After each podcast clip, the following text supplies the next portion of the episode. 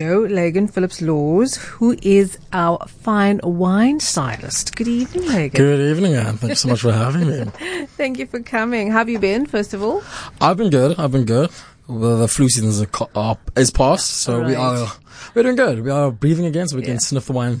yeah, we're good. We're good. I like that. Other people are smelling the roses, but the fine wine stylist. You know, the work never stops. Like, No, no, I get that. I had the flu about two weeks ago, and you just have to keep going. And that's awful, and especially because of the industry that I'm in. Most Yeah. of our most of what I do comes from my sense of smell. Um, people think it's what you taste in your tongue, but it's actually your nose. You smell, or you taste more with your nose than you do with your tongue. That's interesting. So now, uh, you teach people. You have workshops, wine workshops. That's correct. Yeah, I do. I do a range of workshops, and the one that we are currently running is a beginners wine workshop. Right.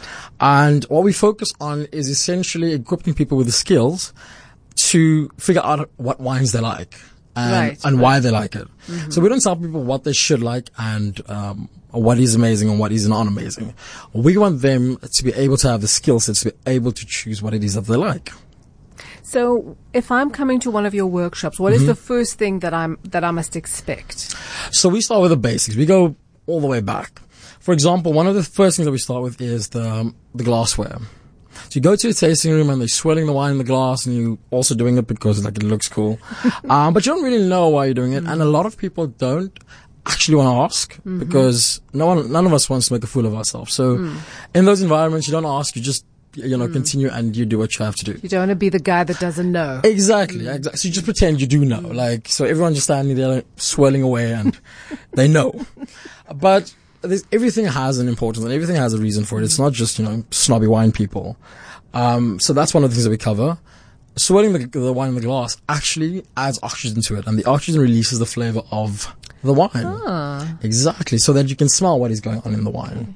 So, so can I just ask a question on that Go for it. quickly? So, on the whole wine glass, and Mm-hmm. is that why different kinds of wines and alcohols and liqueurs have different shaped glasses? Absolutely, absolutely. It's not just um, a fashion trend. aesthetic, Yeah, no, yeah. it's not just a fashion trend. Like Yeah. champagne flutes, you don't want to be skinny. Yeah. it's it's it, there's a point to it. So, for example, there's a difference between a red wine and a white wine glass. Mm-hmm. Red wine glasses tend to be a lot more bulbous, a lot more bigger. So if you think of a tulip, that's Right. really, really sort of heavy at the bottom, Right. and then it comes uh, sort of narrow to the top. Um, when you swirl red wine, it takes a lot more oxygen to be able to release the flavor because of the components of red like tannin, and uh, they hold the aromas. Okay. White wine doesn't have tannin because it different winemaking process. I'm not going to go into the technical details, but they don't hold flavor on as much as red wine does. So when you swirl it, it releases a lot easier. So if you've got a big glass like a red wine glass, all of those aromas will just evaporate too quickly for your for you to catch it with your nose. Right. So the glass is smaller with a smaller up top, um, the opening, and uh, that makes you able to be able to capture the aromas a lot more accurately. Okay, so it sounds also a bit like perfume, where they talk about top notes and mid notes and bottom notes, and depending on kind of the circumstances and conditions Mm-hmm. that you are smelling it in. Is it warm? Uh, is it a warm day? What's the temperature like? It all Yes, yeah. influences it, and what kind of what's the first sense of what are you smelling first, and then Mm-hmm. you wait a minute, and then oh, you smell another something, and oh, you smell. Okay, Uh, and you're an expert. Like, you clearly have been to too many of my workshops. Like, I'm not extending a, a comp after No, I this. like perfume. I, I mean, I've just it, it's just resonating with me that that's my perfume experience. When you talk Exactly. about the different, you know, the different is exactly smells. what it is. Um, it comes down to sense of smell. Mm-hmm. Um, that's why when you, uh, um, the, what you smell in the wine is called a bouquet or a Yeah. perfume. Mm-hmm. And what you initially smell in the wine is not always going to be what you're going to smell after the third or fourth sniff, not sip, f- a sniff. Um, because what you initially smell is the thing that you recognize first and is the thing that's most common to you. Mm-hmm. And then as you smell it further, that thing sort of fades to the background and you smell more complex things.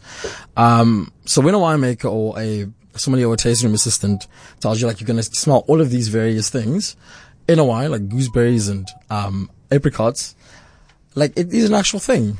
Like they might just take five or six sniffs, but they'll get there.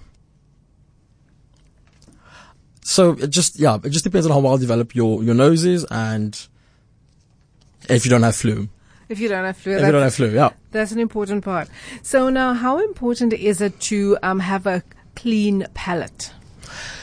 A clean palate. Um, Because I, I tell you why I ask again because I like perfume, so that's why I could talk, uh, you know, about kind of how the smelling things works. But I also, and I've said this a lot if, if people have listened, I like food. So uh, one of the things that I, I do sometimes when I have the luxury of time and a bit of spare cash is I will go along and um, and have one of those um, uh, taste experiences. Yes. where they, they serve you the like the an eight course meal, Mm-hmm, but it's it's tiny little portions to give you the whole experience, Mm-hmm. and then they serve you a palate cleanser in between, Mm-hmm. which is normally like a sorbet or something like Mm-hmm. that, just to take the previous taste out of your mouth Mm-hmm. before you have the next one. So. I'm assuming that that would also have to happen in wine tasting. So if you're in a wine tasting environment, um, most estates they do have palate cleansers, and it's it's something as simple as a Salticrax. Um, it has to just be nothing that is going to overwhelm you. Nothing that's going to overwhelm your palate. So you can't have a uh, sparletta or something that's very very specific in taste as a palate cleanser because all of the sweetness that you would get in that wine, will, you can't, you won't be able to perceive it because the cool drink is so sweet, right? Right, right. So a Salticrax, it's pretty, it's a little bit salty, but it doesn't really affect um, your tongue's ability to perceive flavors. Some wine estates, um, and this also works, is that they serve their wines on their tasting list from uh, the most heavy or the most complex. Oh, sorry, from the least complex to the, to the most the- complex. Yeah, so right. start with like the white wines, maybe like a light rosé. I move that up to the list, um, up to wooded Chenin and then the, and then the reds. So in those cases, you don't really need a palate cleanser because the wines sort of follow each other, so they don't really affect the previous, or the previous one doesn't affect the one that you're currently having. On more premium sides, you will always have a palate cleanser between um, tastings because the wines are so specific in flavors and that you So will they want to, you to be able to get to differentiate completely. Right, Yeah. right, right, from the one to, Yeah. to the other. So last week, just in closing, um, I was at a charity fundraiser. Yeah.